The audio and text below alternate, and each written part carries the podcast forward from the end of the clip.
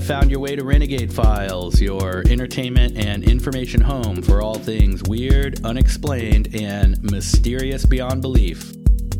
Thanks for tuning into the show. This is going to be quite a ride. I'm your fearless host, Lex Gordon, transmitting from the Jungleville Outpost. We are in the midst of a torrential downpour here deep in the uncharted tropics, so if you hear rain and thunder, just consider it free sound effects and a tribute to the rainy days of Seattle where today's show takes us. This is Renegade Files episode number 10 The Death of Kurt Cobain. In the early 1990s, the music industry was poised to change, but it hadn't truly changed yet consumption of music was in the middle of transitioning from the analog world of vinyl to the digital world of CDs, with the portable but inferior to both magnetic cassette tape bridging the gap. At the same time, the previous decade of music had stripped out the soul of rock and roll in favor of cookie cutter tunes that were commercially viable, fit into FM radio time slots, and could be performed by hairsprayed, spandexed pseudo bad boys who looked edgy on album covers but threw hissy fits when their private jets between gigs did not have bowls of hand separated all green M&Ms and melted polar ice cap drinking water. Grunge emerged as a direct response to the bland corporate rock machine of the 80s and was fueled by the exceedingly high profit margin of plastic CDs. Grunge was a reaction against the glamour of the hair bands. It lacked the clear political statements of punk, was void of the positive solutions of the 60s and 70s, and as such had a very wide appeal across Generation X who were content to complain.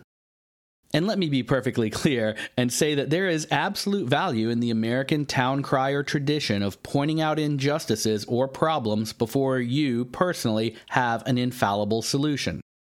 This is how conversations are started, and it's how we recognize issues and work together to fix things that we can and support each other when issues we can't fix are inevitable.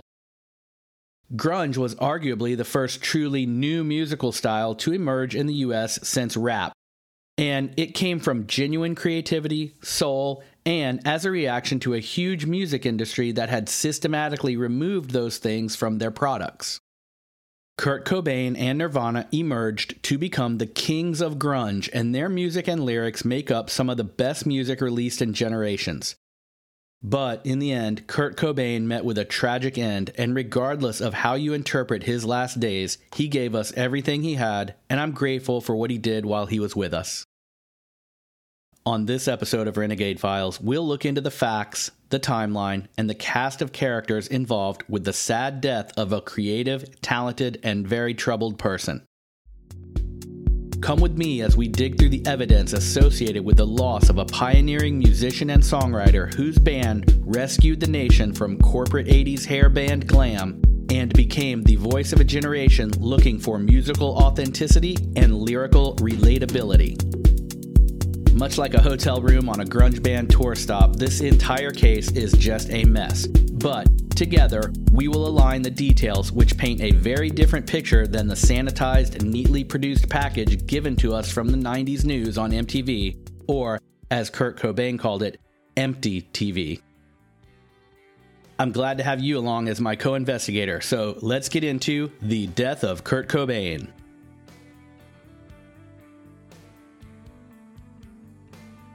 Part 1 A Shift of Format. In the early 1990s, the music industry was in the process of changing the way it sold music to the masses. In order to do this, they had to convince people that the new media was better because not only would you have to replace all of your treasured records or cassettes, you would have to buy new players and various gizmos to let you play the new form factor in your old car stereo, and there was a few years there where everything was up in the air. The music industry wanted to replace the labor intensive production process of making vinyl with the streamlined computerized methods of cranking out CDs.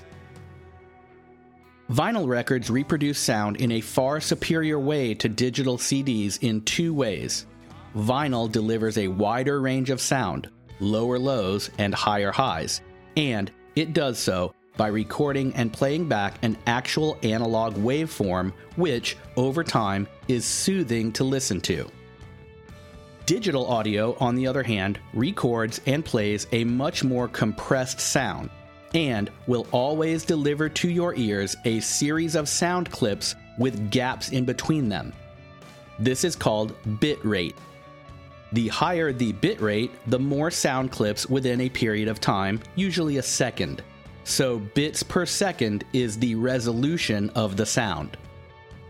But no matter how high that digital resolution is, your mind must still employ its imagination to fill in these sound gaps, so that, over time, listening to digital music becomes an effort, if even only on a subconscious level.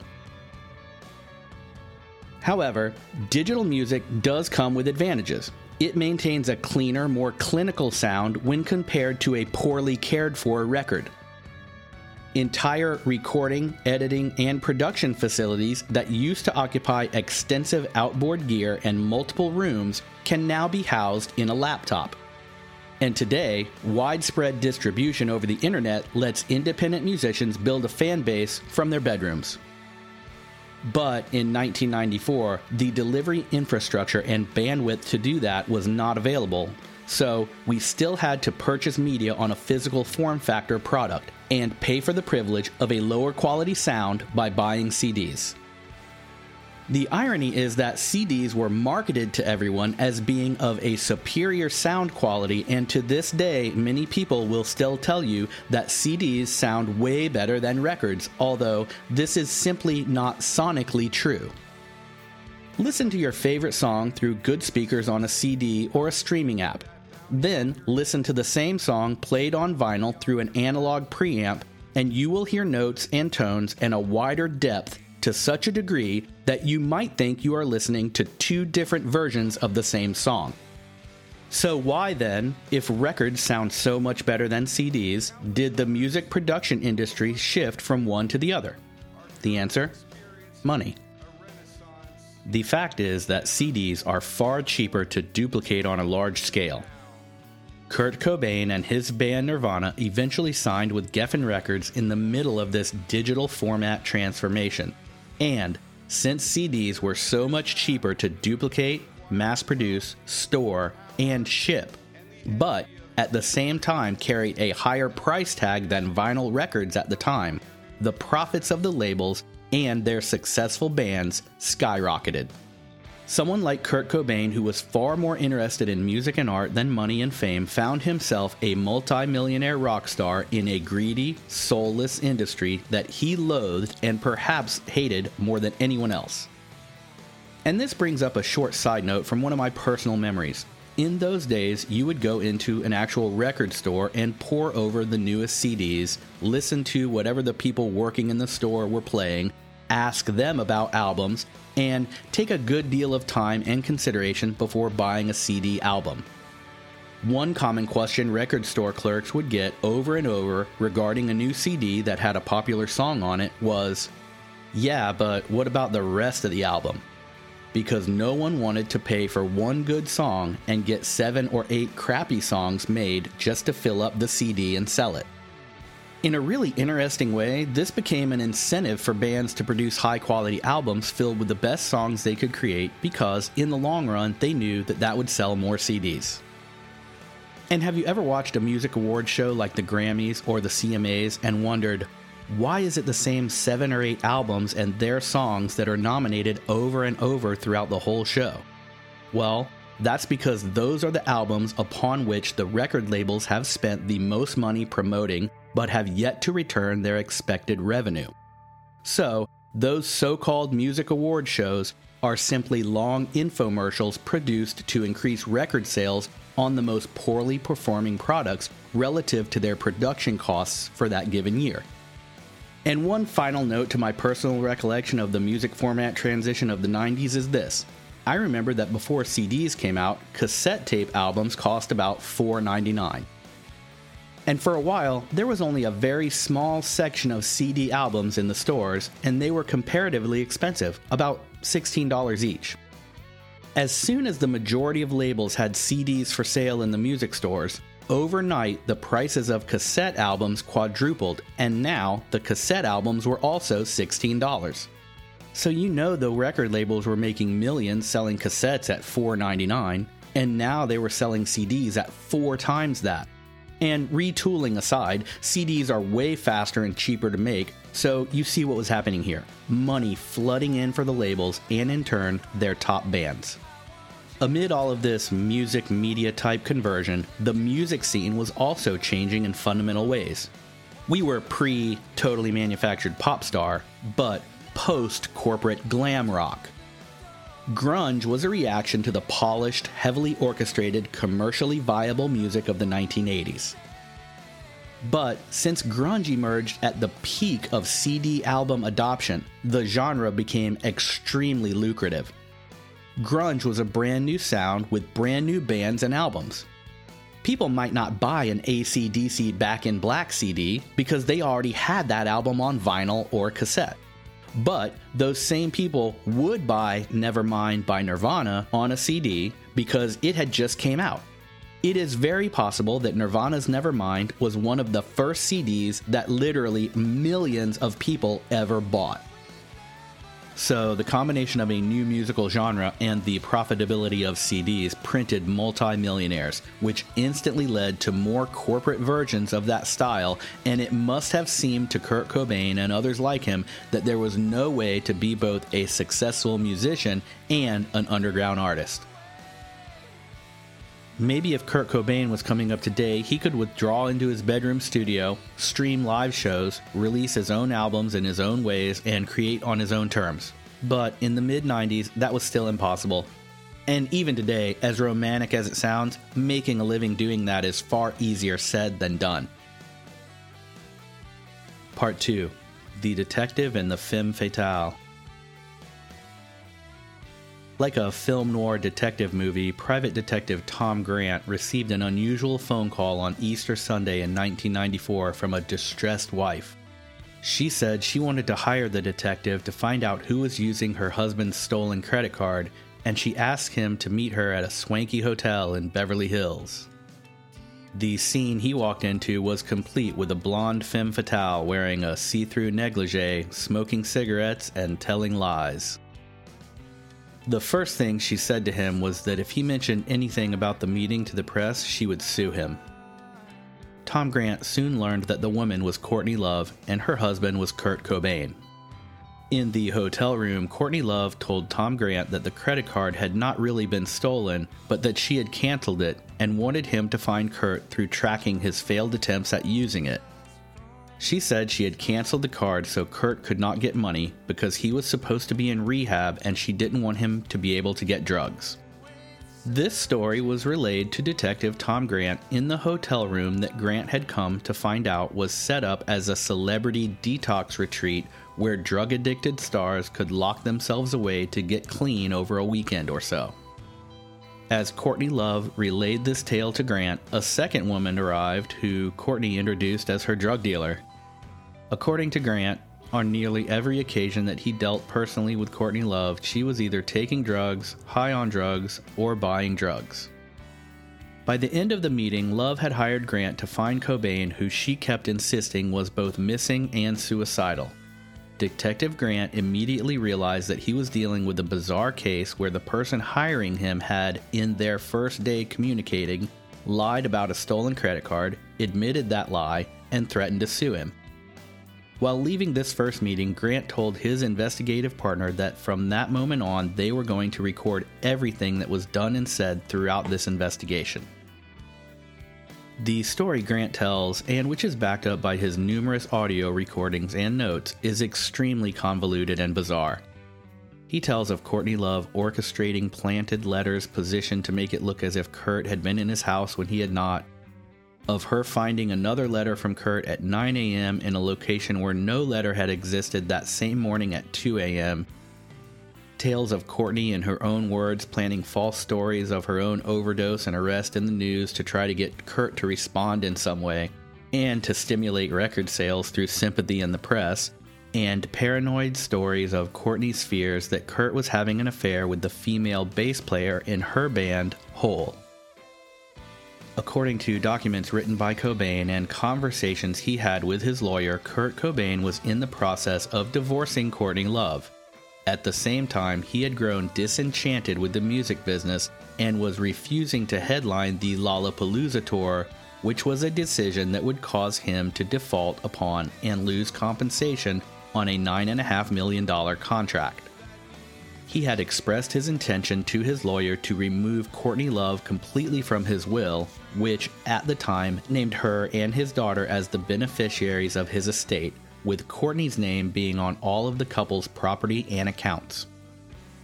Removing Courtney Love from his will and divorcing her in light of her drug addiction and alleged infidelities had the potential to cut her out of financial assets and incomes worth hundreds of millions of dollars. And this is where things get convoluted. Knowing Kurt was planning to cut her out of the will and the estate and divorce her, as well as, if not quitting touring, drastically scaling back his music business production and touring schedules, Courtney arranged what she called a drug addiction intervention, where a number of people confronted Kurt to usher him into rehab, which, in the final analysis, may have been something that he needed. However, rather than a heartfelt group of close friends and relatives, this intervention consisted mainly of record label executives, managers, and Dylan Carlson, who was Kurt's close friend but was also the main person with whom Kurt did heroin. It seems like this intervention was much more about convincing Kurt to keep the business of Nirvana touring and contract execution going than saving him from drug abuse, but we will never really know. What we do know is the timeline of events which occurred after this intervention meeting in Kurt Cobain's Seattle home. On March 26, 1994, Courtney Love left Seattle for the Peninsula Hotel in Beverly Hills, where she would soon meet with private detective Tom Grant. On March 30th, Kurt and his friend Dylan Carlson bought a shotgun in Dylan's name for Kurt to use for protection in his house. He was concerned with possible intruders and he knew that quitting the Lollapalooza tour was going to upset many powerful people and cause them to lose a great deal of money. The shotgun was a Remington Model 11 20 gauge, which is a gun typically used for dove hunting or shooting small game such as rabbits. This gun is often recommended for home defense because the gun is not powerful enough to shoot through a wall and kill someone in another room if you do have to fire it indoors at an armed intruder. Kurt hid the gun in his home, then checked into the rehab center in Marina del Rey, California, near Los Angeles. This was a self admitted rehab clinic, and patients were permitted to come and go as they pleased. On April 1st, 13 phone calls were made from Courtney's Beverly Hills hotel room to the rehab center, and Kurt left the center that evening. A hired driver dropped Cobain off at his Seattle home early Saturday morning the next day. That Saturday night, Courtney Love planted a fake story with the Associated Press that she had overdosed and was in the hospital. On Sunday, April 3rd, Courtney first called private detective Tom Grant, met him in her hotel room, and among the things she told him were that she had lied to him and the credit card company about the credit card being stolen, that Kurt wanted a divorce, that he was foolishly walking away from $9.5 million, that her name was on all of the houses and assets, that she didn't know where Kurt was, and she essentially hired Grant to watch a drug dealer's house in case Kurt turned up there because, according to her, he was missing since he had left rehab two days prior. On Monday, April 4th, Grant once again met with Courtney Love at the hotel, where she told him that she, pretending to be Kurt's mother, had called in a missing persons report to the Seattle police. The next two days seem like Love giving Grant the runaround as she tells him she doesn't want Kurt to know she's looking for him. Then she has Grant stake out hotels, tells him an alias Kurt uses. Then, when Grant finds someone under that name in a hotel, Love tells him that she called the hotel and talked to the person and that it wasn't Kurt, which is an odd thing to do if she doesn't want him to know she's looking for him. By Wednesday, April 6, Kurt was still missing. Courtney then sent Grant to Seattle to search the Cobain home for Kurt. She had previously told Grant she didn't trust their male nanny, Cali, who lived at the Seattle house, and that he might warn Kurt that Courtney was searching for him. Incidentally, Cali was Courtney Love's former boyfriend. Courtney reiterated to Grant that she didn't want anyone to know he was going to Seattle to look for Kurt, but before he left to do so, Courtney called Cali, the male nanny, to tell him Grant was coming to do just that, at which time she told Grant that Cali wouldn't tell anyone. This is immediately after telling Grant that she could not trust Cali to not tell Kurt she was looking for him. Detective Grant went to Seattle, teamed up with Kurt's best friend Dylan Carlson, and together they set out to find Kurt. According to Grant, Dylan said that Kurt was not at all suicidal and that rumors of Kurt's suicide attempt in Rome previously were total lies. One very shrewd observation made by Grant was that Dylan was Kurt's best friend, and if he thought Kurt was suicidal, he would never help him buy a shotgun. At least you would think he wouldn't. On Thursday morning at 2:15 a.m., Tom Grant and Dylan went to Cobain's home. Dylan knocked and said no one was home. They then called Courtney, who was with Kurt's entertainment lawyer, Rosemary Carroll, in Los Angeles. Dylan had Courtney call the alarm company and turn the alarm off. Then Dylan and Grant went into the house. Dylan remarked that he had never seen the house as clean. They found one TV on in Cali the nanny's room, but no one there and no Kurt Cobain to be found. At this time, Dylan did not mention, and the two men did not search, the room above the detached garage where Kurt's body would later be found. They refer to this room as the greenhouse, but a more accurate description for that type of room would be a carriage house. It was basically an empty tiled floor room with a side staircase leading to a landing and doors on the back of the building and French doors to a small balcony with no external stairs to it which faced the driveway and the parking plaza of a large home so it's like a room above the garage. Throughout that night, Dylan and Grant spoke to Courtney, who may or may not have been arrested at this time, and who asked the two to return to the house to find the shotgun Kurt had stashed in their closet. Grant wondered why, since Cali had been there the entire time, and if Courtney was so worried about Kurt being suicidal with a gun in the house, had she not asked Cali to get it sooner? When Grant and Dylan returned to the house this time, they found a note from Cali written to Kurt and placed on the stairs. The note said Cali could not believe Kurt had been able to come into the house without his knowing, and it accused Kurt of being insensitive for not calling Courtney. And this description is my paraphrasing of the note in so many and less profane words. Grant later said, and Cobain's lawyer Rosemary Carroll agreed in a taped phone conversation, that the wording of that note sounded phony and that they both felt it was planted there for Grant to find and not for Kurt. That afternoon, Cali left for Los Angeles with Kurt and Courtney's daughter to take her to her mother, and while Grant never saw or spoke to Cali while he was in Seattle searching in the house, Cali later claimed that he had hardly been in the house at all the entire time. This caused Grant to wonder why, then, in the note supposedly left for Kurt, was Cali so surprised that Kurt could have been in the house without Cali knowing if Cali himself had hardly been there at all from Monday through Thursday. Grant said he had the feeling that Cali was avoiding him. After Detective Tom Grant and Kurt's best friend Dylan had searched Cobain's Seattle home on two separate occasions at the behest of Courtney Love, and both times failed to find any sign of Kurt Cobain, and the reason Grant took Dylan along was that Dylan knew the house and had been in it multiple times. And they were searching for a guy who had been missing for multiple days, who was, according to his wife, suicidal, but according to his best friend, not so. So, after looking for Kurt twice in his home, and both times Dylan, who knew the property well, failed to either direct Tom Grant to or look himself in the greenhouse, which is the carriage house above the garage. Courtney Love called an electrician and asked him to do some work on their home.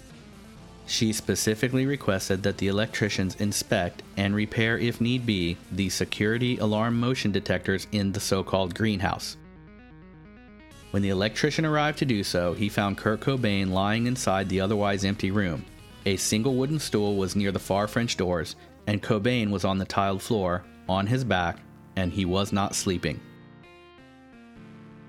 This electrician then made two phone calls. The first was to the Seattle Police Department to report his discovery. The second was to MTV to do the same.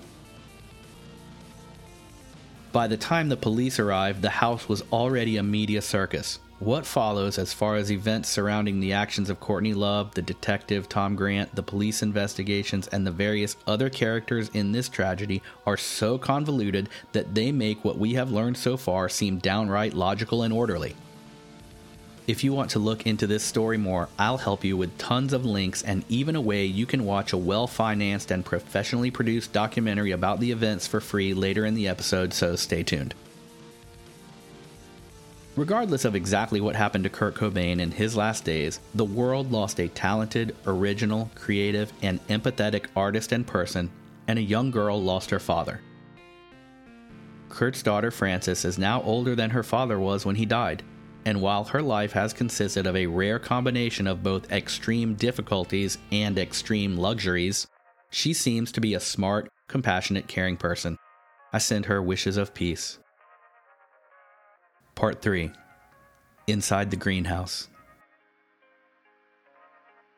Like many people, when I first heard the news reports of Kurt Cobain's death, and for a long time after that, I assumed that the greenhouse everyone kept mentioning was just that. I pictured Kurt in a steamy glass outbuilding with ferns, dripping misters, and moss between the bricks.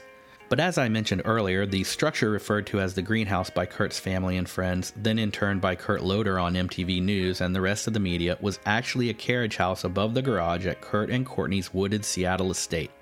If we look at Kurt's death as a suicide, there's a lengthy and logical list of circumstances which easily support that conclusion. At the same time, if we consider that it could have been a murder made to look like a suicide, we find an equally long outline of compelling factors to support that idea. This is a very odd situation in the realm of conspiracy theories, and I'm over defending the literal value of that term, so hear it as you will.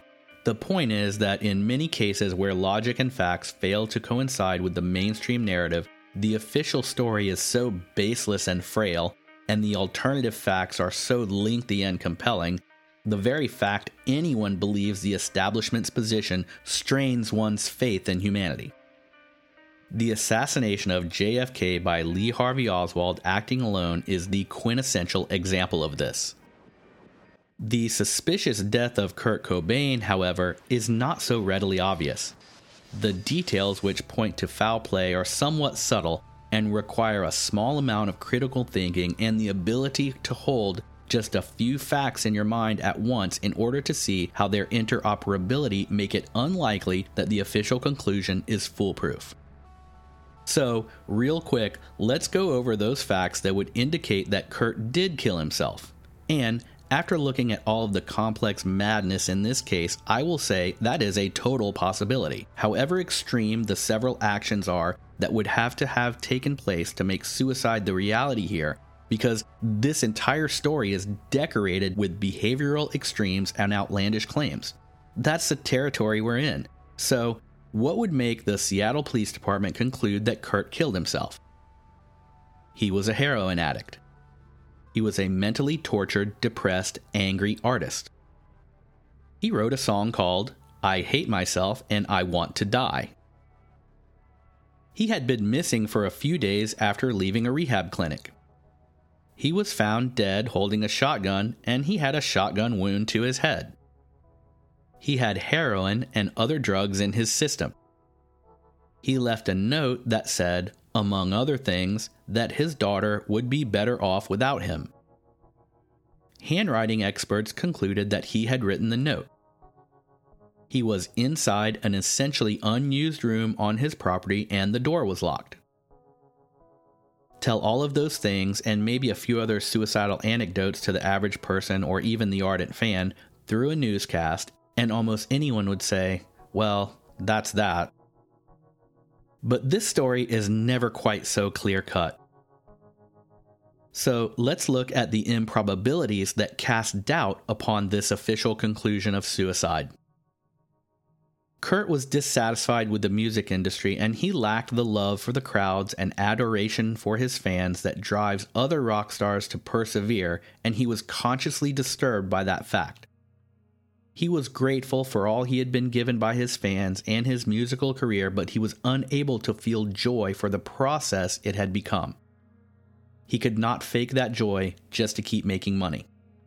He had walked out on the Lollapalooza tour as the headliner, which was a decision that would cost him, and by extension his wife, $9.5 million. He had told his lawyer, who was also Courtney Love's lawyer, that he wanted a divorce and that he wanted to remove Courtney entirely from his will. Courtney then told this same lawyer that she wanted her to find, for Courtney, the most vicious divorce attorney available. Kurt's blood contained 1.52 milligrams per liter of morphine, which is the metabolite of heroin once it passes through the liver. In order to have a blood level this high, he would have had to inject 225 milligrams of heroin, which some say is a beyond lethal dose, while others contend that opiate tolerances among heavy users and addicts can rise to very high levels. And here is your Renegade Files public service announcement. Opiate tolerance levels rise with continual use, but then fall rapidly when use is discontinued. So, someone who uses high amounts of heroin for a while, then stops because they are trying to quit, then goes back for one last dose and uses the amount they were previously used to, can instantly die. That is how you overdose on heroin. The argument is that Kurt had injected so much heroin that he would have been unable to shoot himself because he would have been incapacitated almost immediately. One Seattle Police Department detective said, quote, I believe he gave himself a fatal dose of black tar heroin, and I don't think I've seen anybody with an overdose that had that much heroin in him. Furthermore, after injecting an amount of heroin that the police detectives say would have been fatal, Kurt then rolled his sleeves back down, buttoned his cuffs, packed his syringe, lighter, remaining heroin, and other paraphernalia perfectly back into his cigar box stash kit, then shot himself in the head with a full length 10 pound shotgun made for bird hunting. Now, it isn't impossible to shoot yourself with a shotgun. Ernest Hemingway did it but it's unusual at best and awkward and difficult at least. And the ejected shotgun shell was found on the opposite side of Kurt's body from the ejector slide door on the far side of the shotgun. So the shell would have been kicked out to one side from the gun if it was shot the way he was holding it, but that shell was found on the opposite side of the room. The police claim that the doors to the greenhouse were barricaded with a stool, but the room was otherwise empty, and that stool was at the far end of the room near the French doors that led to the outside balcony, which had no staircase to them. So, the police claim that the door was barricaded by the stool is false. The doors into the room from the staircase landing on the other end, which is the end where Kurt was found, were locked. The police made a point of reporting and recording that those doors were locked from the inside, but the lock in question was a simple doorknob center twist mechanism that could have been twisted to the locked position, then the door pulled closed from the outside. And according to Tom Grant, and supported by his many recorded telephone conversations, we get the convoluted story of Courtney Love's behavior and alleged actions during the time between when Kurt left the rehab center and was found dead in the greenhouse. Here is just some of that tale. Courtney Love was in Beverly Hills at a self appointed detox hotel room from which she called private investigator Tom Grant and lied to him, saying that she wanted him to find out who was using her husband's credit card. She had her meet him at this hotel, where she told him the credit card story had been a lie and that she had canceled the card and wanted to hire him to find out who was trying to use the card and where, and to look for Kurt, who she said was missing. Courtney pretended to be Kurt's mother, called the police, and filed a missing persons report for Kurt under his mother's name. Courtney planted a fake story with the Associated Press saying that she had overdosed and been arrested when she had not. She directed Tom Grant to meet with Kurt's friend Dylan Carlson in Seattle and search her and Kurt's home to try to find Kurt. They searched the home two times. Grant later learned that Courtney had told Dylan to remember to look in the greenhouse, but he failed to even mention that building or room to Tom Grant on either occasion they were at the house looking for Kurt. A male live in nanny, Cali, was at the house during all of this and could have presumably looked for Kurt more easily than this out of town detective who Courtney sent to do so twice. On April 7th, the day before Kurt was found, the nanny Cali left for LA. With Kurt still missing and days passing, Courtney, remaining in Beverly Hills and or LA this entire time, hired an electrical company to inspect the motion detectors and security system of the Seattle home's greenhouse. When the electrician arrived to do the work, he discovered Kurt Cobain, and authorities said Kurt had been dead there for at least two days. Courtney had frequently and vocally lamented that Kurt wanted a divorce and was suspicious that he was having an affair with her band's bass player, Kristen Pfaff.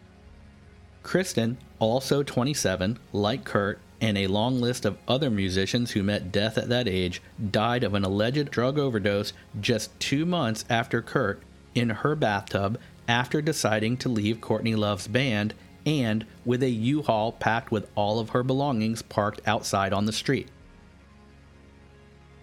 Eldon Hoke, known as El Deuce and the bass player for the band The Mentors, said in a videotaped interview that Courtney Love offered him, in his words, 50 grand to whack Kurt Cobain, to blow his head off and make it look like a suicide.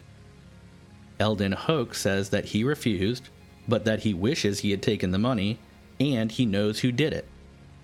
Two days after that interview, Hoke was found dead apparently run over by a train with no witnesses.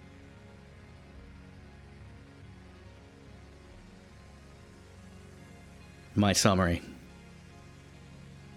This is a tough one for sure.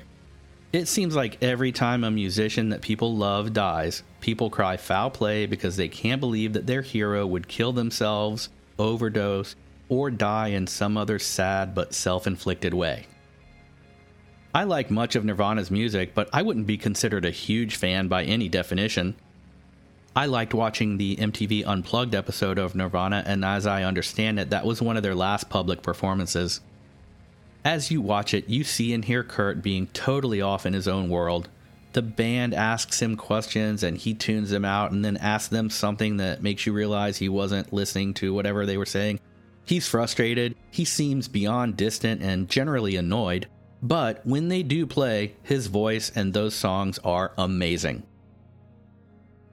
Courtney Love perfectly fits the bill of a crazy, overly dramatic troublemaker who manipulated people, the press, and the police to generate publicity and to get whatever it was she wanted for reasons that are as confusing as they are unnecessary. And I'm no handwriting expert, but Kurt's suicide note reads more like a letter to his fans asking forgiveness for maybe leaving Nirvana and at least scaling back his public performances. And it looks like the entire note is written in small letters in neat, although sloping rows. The note is signed Peace, Love, Empathy, Kurt Cobain. Then, below that, in much bigger, more scribbled letters, are the last four lines that say, Please keep going, Courtney, for Frances, for her life, which will be so much happier without me. I love you. I love you. And Kurt and Courtney's entertainment lawyer found a backpack that Courtney left in her office, and inside it were pages of Kurt's writing, along with other pages of specific letters of the alphabet being practiced on that page over and over. I mean, it all seems a bit much. It is possible that all of these circumstantial things and actions and statements are just coincidences after the fact, and that Kurt Cobain was able to tolerate a hero's dose of heroin and was so depressed by not being able to feel the love of his fans and was so disgusted with the entertainment industry and a hundred other things that he got fully wasted on heroin and shot himself. In the end, we're dealing with a heroin addict, millionaire, whining, complaining, overly empathetic, tortured, legitimately depressed, antisocial Gen X rock star whose biggest pragmatic hardship was being paid millions upon millions of dollars to make songs. And I actually like the guy. I wish he could have thought things through and done something to save himself, whether that was moving to an island away from his crazy wife if he was killed, or getting somewhat clean and sober enough to value his own life for the sake of himself and his daughter if he did kill himself.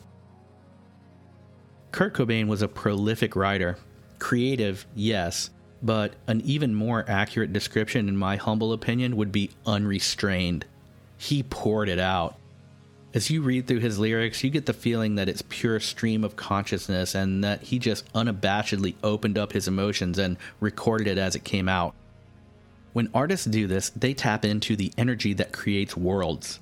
But opening yourself up like that can also open the door to demons if you are not cautious, prepared, and diligent with your mental hygiene.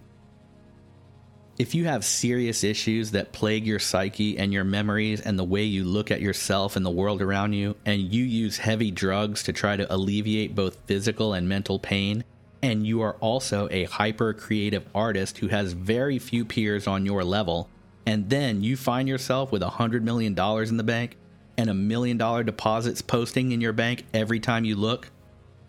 I mean, really? When you make decisions that cost others tens of millions in lost income, and you have a drug addicted wife motivated by money and jealous of infidelity who is prone to filing false police and media reports, and you write songs about suicide and then end up the way Kurt did, it seems like he was doomed either way.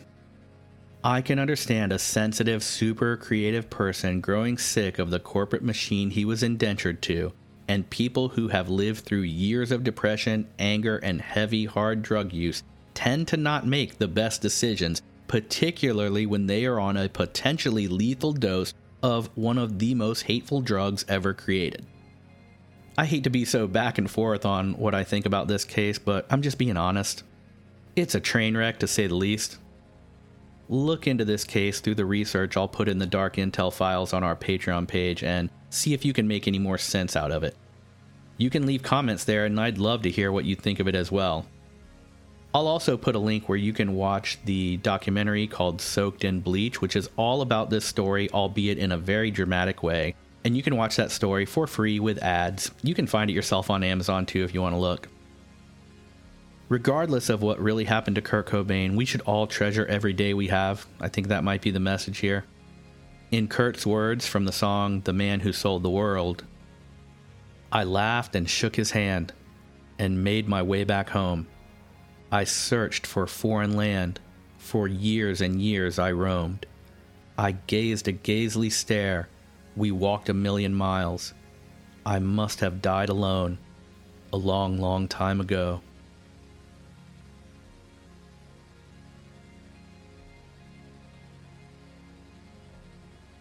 Stay wild, loner child.